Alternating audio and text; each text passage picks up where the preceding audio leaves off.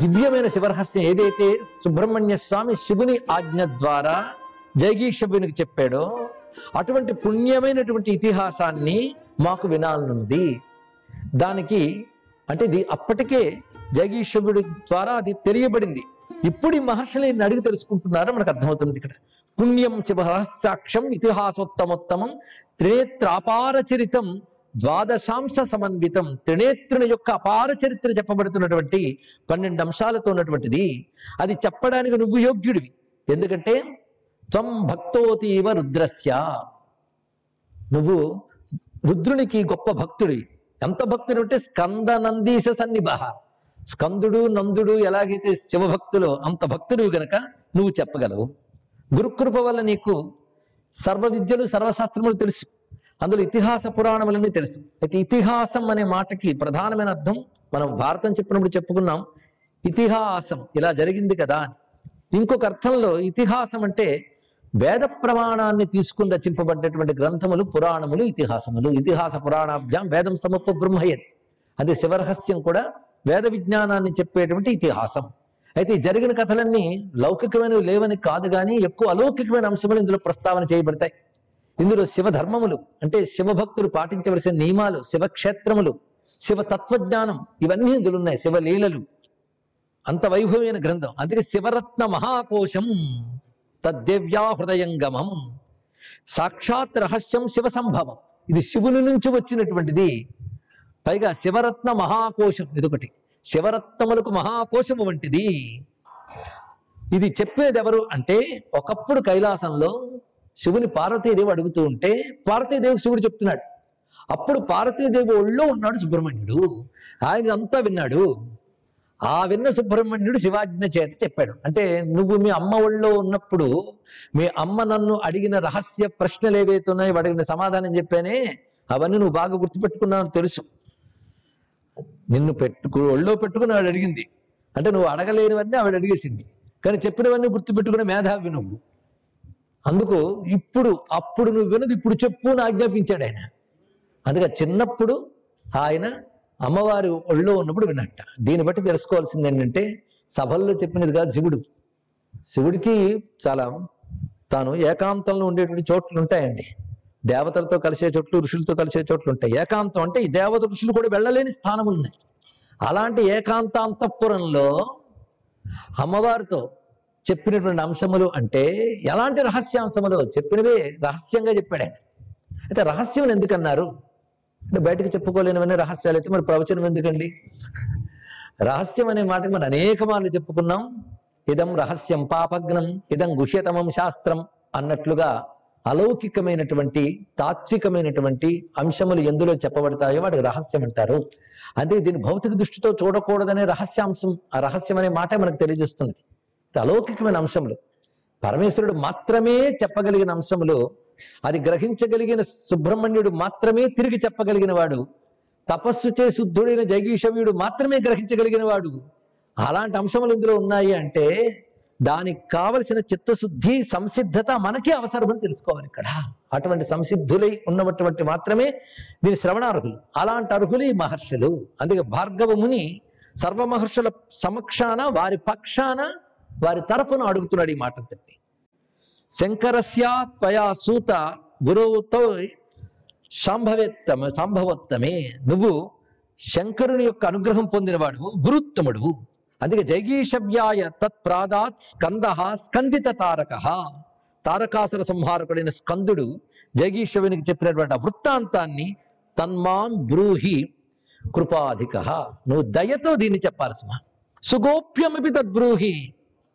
నువ్వు సుగోప్తమైన అంటే అత్యంత రహస్యమైనప్పటికీ చెప్పాలి. ఎందుకంటే భక్తావయం శివే. మేము శివ భక్తులం కనుక చెప్పు. అంతేగాని ఎలాగో కాలక్షేపంగా చెప్పవయ్యా తీరిగ్గా ఉన్నాం అని అడగట్లేదు. శివ భక్తులం కనుక చెప్పు.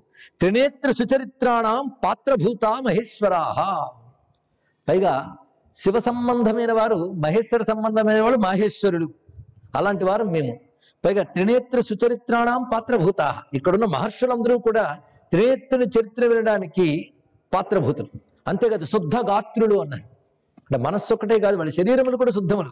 ఎలాగూ అంటే మాహేశ్వరేణ సత్రేణ శుద్రగాత్రావయం సదా. మేము ఇంతకాలం మాహేశ్వర సత్రంలో దీక్షితులమే యజ్ఞం చేయడం వల్ల యజ్ఞం వల్ల శరీరానికి ఏర్పడిన శుద్ధత మాకున్నది. ఆ కారణం చేతన శుద్ధగాత్రావయం మాహేశ్వరేణ సత్రేణ. అలాంటి మేము ఈ దివ్యమైనటువంటి ఆగమాన్ని వినడానికి వాంఛాము కోరుకుంటూ ఉన్నాం. పైగా ఈ దివ్యమైన చరిత్ర సర్వవిధములైన పాపములను పోగొడుతుంది. పైగా మరొక అర్హత మాకున్నది. యజ్ఞదీక్షితులు ఉన్నా శివభక్తులు ఉన్నాం. ఇంకొకటి గాత్రే కళత్రే పుత్రే చ మిత్రేవా స్నేహవర్జితా. మాకు ఇక్కడున్న మహర్షులందరికీ కూడా లౌకికమైన ఏ బంధములపై కూడాను మోహము లేదు. స్నేహం అంటే అంటుకుపోవడం అండి. స్నేహానికి తెలుగులో చక్కగా చెప్పి జిడ్డు అని అర్థం. జిడ్డు కొంతలో పోదు కానీ ఎంత కాదని వదులుకోమండి. ఎంత వేదాంతం చెప్పినప్పటికీ కూడా మనసు ఎట్లాగుతుందో ఎవరికి వారికి తెలుసు. సభల్లో చెప్పుకోవడం ఎందుకు? అవేమిటయ్యా అంటే చెప్తున్నాడు గాత్రే కళత్రే ముందు శరీరంపై స్నేహం. తర్వాత భార్యాపుత్ర మిత్రాదులు ఎందు ఈ ఇటువంటి స్నేహములు లేనటువంటి వారు ఇది గ్రహించాలి. అంటే అవన్నీ విడిచిపెడితేనే వింటామా? అయితే రేపటి నుంచి రామ్ అనడం కాదండి ఇక్కడ. అంటే అవే శాశ్వతమైన లంపటలై దాన్ని పట్టుకు వేలాడకుండా అవి ధర్మములుగా చేస్తూ పరమేశ్వరోన్ముఖమైనటువంటి చిత్తవృత్తితో పరమేశ్వరుడే కావాలనేటువంటి భక్తియుక్త చిత్తం కలవారు మాత్రమే వినడానికి అర్హులైతే ఈ మహర్షులందరూ అటువంటి వారేనయ్యా. పైగా విరక్తాశ్చ వదాస్మభ్యం రహస్యం శాంభవం ముదా. విరక్తాహ. అన్నిటికంటే ముఖ్యం వైరాగ్యం. వైరాగ్యం లేకుండా గాని భగవద్విషయాలు వింటే మనసుకు పట్టదు. తెలుసుకోండి. మేధాశక్తి కాదు ప్రధానమైనటువంటిది. అందుకే వివేక వైరాగ్యాలు లేనటువంటి వాడు రహస్య విషయాలు వినడానికి అర్హుడు కాడు. కానీ మేము ఇంత జపం చేస్తామండి. మేము పూజలు చేస్తామండి. అంటే వేటి కోసం. ప్రారంభంలోనూ ప్రయోజనంలో కూడా వివేక వైరాగ్యాలు లేనప్పుడు వాటి కోసం అయితే వేరే విషయం. కానీ శివరహస్యం చక్కగా గ్రహించాలి అంటే ఉండవలసిన అర్హతలు.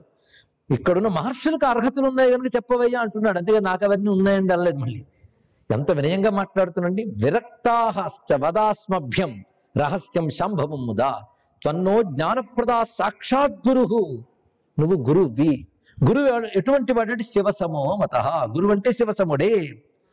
అంతేకాదు గురువుని ఇంకెలా చూడాలంటే తన్నో మాతా పితాస్మాకం తదైవ కరుణాబలాత్.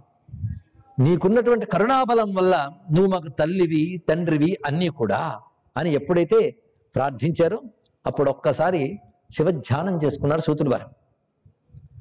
అప్పుడు మీరందరూ పాత్రులేనయ్యా అన్నట్టు పాత్రం భవంత కృపయా మహేషితు సత్రేణ దానైస్తపసా తపద్భిహి.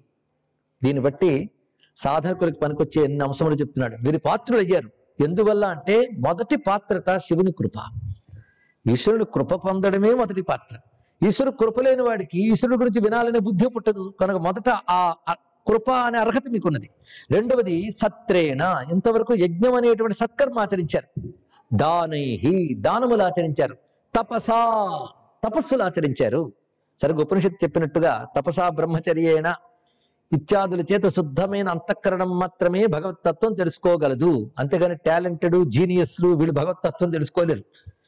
తపస్సు చేత శాస్త్రాధ్యయనం చేత తద్విషయ అనుష్ఠానము చేత మాత్రమే చిత్తము శుద్ధమవుతుంది. వాడు మాత్రమే భగవతత్వాన్ని తెలుసుకోగలడు. కనుక సత్రేణ అనే మాటలో యజ్ఞాది సత్కర్మల చేత యజ్ఞం దానం తపస్సు తీర్థం విడిచిపెట్టకు. అది పావనాని మనీషిన అని కృష్ణ పరమాత్మ చెప్పాడు కదా. అందుకే సత్రేణ అన్నప్పుడు యజ్ఞం. అంటే గ్రంథాన్ని ఎలా చూడాలని నేర్చుకోండి. అధికారములు చెప్తున్నాడు ఇక్కడ. శివరహస్యం గ్రహించడానికి అధికారం ఏంటయ్యా అంటే సత్రేణ దానైహి తపస వీటన్నిటి చేత పవిత్రత పవిత్రత మీకు ఏర్పడినది. కానీ దీక్షయా. పైగా శివరహస్యానికి దీక్ష కావాలి. దీక్ష స్వీకరించి తదేక నిష్ఠయ దీక్ష. ఆ స్వీకరించి మీరు వింటున్నారు. అందుకే వేదాంత సారార్థ విచార నిష్ఠాహ మరొక అర్హత. వేదాంత సారార్థాన్ని విచారణ చేయడంలో నిష్ఠులై ఉన్నవారు. అంటే వారు ఎప్పుడు పని ఏమిటాయి అంటే తత్వ విచారణ తత్వ విచారణ మోక్షహేతు కనుక వేదాంత తత్వ విచారం నిరంతరం చేయడంలో ఎవరు నిష్ఠులై ఉన్నారో ఇది తెలుసుకోవాలి. దీన్ని బట్టి ముక్తి అంత తేలిక కాదు. ఈశ్వరుడి దయ అంత తేలిక కాదు. ఇవి ఉండాలి. సత్య విషయంలో వి- నిరంతర విచారనిష్ట ఉండాలి. ఎంత అందమైన మాట. వేదాంత సారార్థ విచారనిష్ట. ఇన్ని అర్హతలు మీకు ఉన్నాయి కనుకనే మీరు దాన్ని గ్రహించగలరు. మహేశ్వరస్య అప్రతిమ ప్రభావో భావో భవోత్కృష్ట హృదయంగితాసహ శివుని యొక్క హృదయమయ్యా ఇది అలాంటిది వినడానికి అర్హతలున్నాయి. కనుకనే నేను నా నేర్చినంత మేర ఈశ్వరానుగ్రహంతో గురువుల అనుగ్రహంతో చెప్పగలిగినంత మేర చెప్తున్నాను. ఈ గ్రంథము జైగీషవ్య మునిస్తతాప తపసా రుద్రం జపం తుష్టదీహి జైగీషవ్యుడు శివునికి తపస్సు చేసి పొందినటువంటి అంశము. అది చెప్పబోతున్నానంటూ ముందుగా నమస్కారం చేసుకుంటున్నాడు ఆయన కూడా. ఎందుకంటే ఈశ్వరానుగ్రహం లేనిది చెప్పలేం వినలేం అందుకే ఈశ్వరానుగ్రహం కోసం ఎవరెవరిని నమస్కరిస్తున్నాడో మనం కూడా సంప్రదాయంలో ఉన్నటువంటి శ్లోకములు వీటిని వ్యాఖ్యానించం. చెప్పి ఎవరిని స్తుతిస్తున్నాడో చెప్పుకుందాం.